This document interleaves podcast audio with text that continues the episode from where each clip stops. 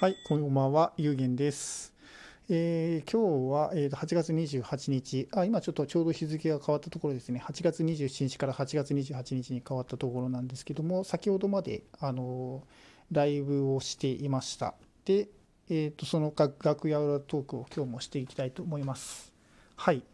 でですね、あの先ほどまであのずっと,、えー、とライブをしていて、えー、と計、えー、と3時間かな、3時間ライブをさせていただきました。で、今日はですね、金曜ロードショーの方で風立ちぬをやっていたので、そちらのあのリアクション、えー、とライブ、まあ、副音声ライブですね、の方をやっていきました。で、あの前回、あの箱庭の住人さんのところでですね、もののけ姫の、えー、とリアクションライブをやっていて、それがあの好評だったので、第2弾ということで、あの私の枠で、風立ちぬのリアクションライブをやってやりました。はい。で、えーとまあ、全体的な感想としてはですね、あの前回の「もののけ姫」は結構なんかハッピーエンドであの作品とかに結構ちゃちゃとかを入れてあの明るくやっていたんですけども今回あのちょっとあの最後がですね少し暗い話だったので最後しんみりしてしまったという感じだったんですけどもまああのそれでもあの十分楽しめる内容だったと思います。はいえっと、コラボをしていただいたあの箱庭の住人さん、えっと、坊ちゃん、それから謎強さん、どうもありがとうございました。またあの次回ですね、あの金曜ロードショーで、えっと、ジブリをやった時にあのその副音声ライブというのをややれたらいいなというふうに思っています。でですね、あのその風立ちぬ自体の感想としてはですね、そうまあの自分一人で見ている時はその他の人の解説とかを全然聞くことはないのであの改めてあの他の人の考察とかを聞いてみるとあなるほどなっていうふうに思うこととか結構ありましたあの特にですね あの全体的な構成ですね。その初見の時はその全体的な構成なんてもちろんあの全然あの意識せずに見ているんですけどもその全体的な構成で1時間経ったところですね。そこまであのヒロインが全く出てこないっていうのは結構異様だなっていうふうに改めて見て思いました。まあそういうそれもあのコメントでコメントというかあの他の方のあの言っているのを聞いてあ確かにそうだっていうふうに思ったんですけどもその、えー主人公の堀越二郎さんですね。のえー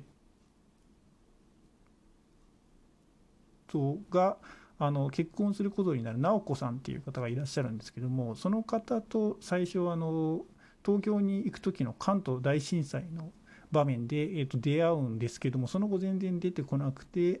あのその堀越二郎さんが軽井沢に、えー、と秘書に行っている時にまた再会をするっていうあのそこまであの2時間の映画の中の1時間を使い果たしているっていうことで まあその間はですねあのもうひたすらあ飛行機を描き続けているっていう宮崎駿監督のその趣味が全開になっているっていうそういう風な感じでした。まああれですよね。あのそういう風に好きなものをひたすら描き続けるって結構憧れますけどね。自分のやりたいようにやり続けるっていう、まあ、なかなかできることではないというふうに思いますけども。通常なんかそういうあの全体の構成とかそういうふうな外部の要因によってあの描けなくなるというふうに思うので、うん、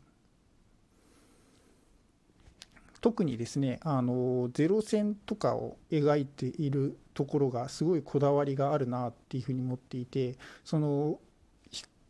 飛行機とかをですねがあの飛ぶ場面があるんですけどもそこの羽音羽音っていうのかなそのプロペラ音プロペラ音がその人の、えーと、声でできているっていうのをあの以前あの聞いたんですけどもそこのところを改めて聞いてみるとあ確かにそういうふうに作ってあるっていうふうに思ってあのそこのところは結構あの作り込みがすごいなっていうふうに思いました。はい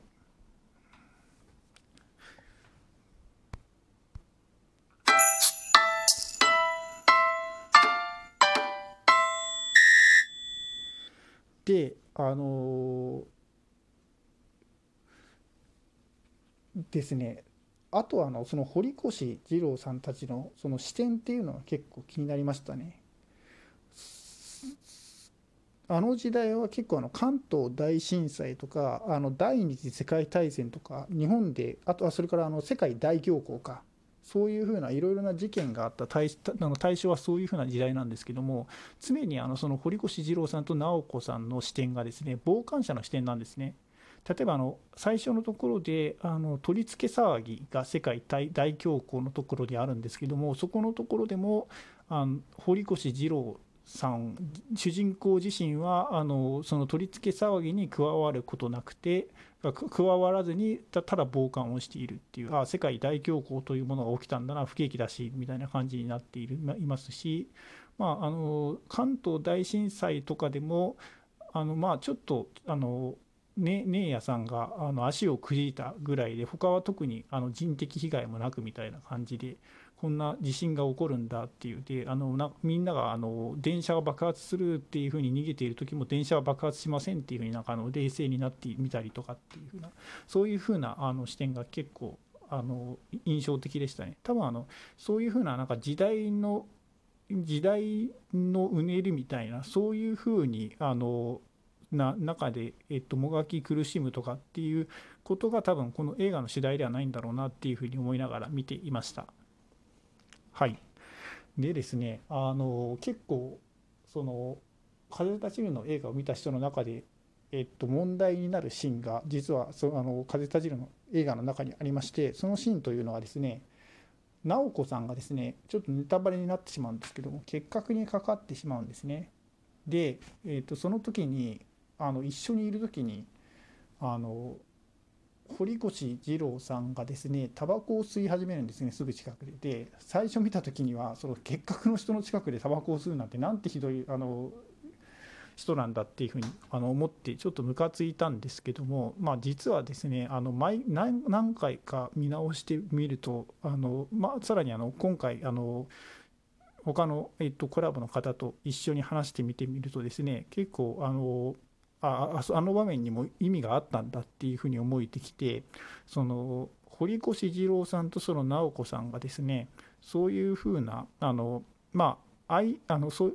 直子さんはその一緒にあの堀越二郎さんと一緒にいることでその結核を移してしまうリスクがありあるわけですしその堀越二郎さんはまあタバコを吸うことによって直子さんに、えー、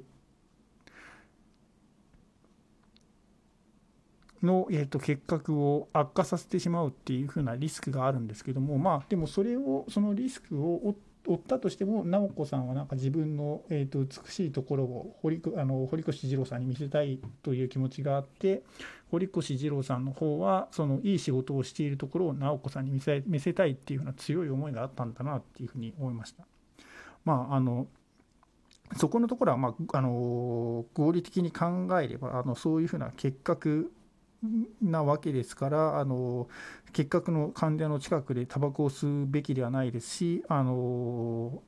その結核なんだからあのサナトリウムあ結核なんだから相手にうつさないように注意するべきっていうようなことはそうなんですけどもまああのそれそういうふうなあのリスクを背負ってもあの愛知と一緒にいたいっていうふうな強い思いがあったんだなっていうことをあの、まあ、あの何回か見ていて、まあ、今回特にですけどもそういうふうにあの感じ取ることができるようになってきましたね。うんまあ、ただ実際あの自分がそういうふうな場面になったらあの多分自分のエゴであのなるべくあの隔離してそしてあの近くであのタバコを吸わないようにとかっていうふうなことを注意してしまうんじゃないかなっていうふうに思あの思ってしまいますけどね。まあ私タバコは吸わないんですけども、うん、はい。ということであのリアクションそういうふうにあの一つ一つ見てきました。まあ、あの最後の方はですね結構そういうふうな場面が続いたのでみんなしんみりしてしまったんですけども、まあ、あの前半部分とかは結構あのわわわいわいやっていましたね。うん、その、えーと、別荘のあの場面があるんですけどもあそこは完全にもうなんかあの嵐が丘の影響を受けているんじゃないかなっていうふうに思ってました。うん、まああの秘書ということでみんなで集まってそしていろいろな事件が起こるみたいな。で、えー、っと堀越二郎さんが、あの直子さんと会った後にですねその雨に降られるんですけどもその 雨に降られる部分は結構なんかもう恣意的に雨が降ってるんじゃないかっていうふうな意見があったんですけども私はそこの部分はですねまあ山の天気だったらこれぐらいは変わるよなっていうふうに思っていてまあ、あのそれほど不審には思ってなかったんですけども、なんかまあ不審に思っているあの 方もいらっしゃいましたね。うん、でもまああの、その後なんかすぐに、えー、っと服とか髪が乾いてしまうっていうところは私もおかしいというふうに思いました。はい。まあそうこういうふうな映画ってもう何回も何回も見ているといろんなところに気がついてきますよね。まあ、あの1回目はその先の展開はどうなるかわからないのであのもう解釈どころじゃないんですけども、まあ、2回3回って見てくると、まあ、全体の構成が大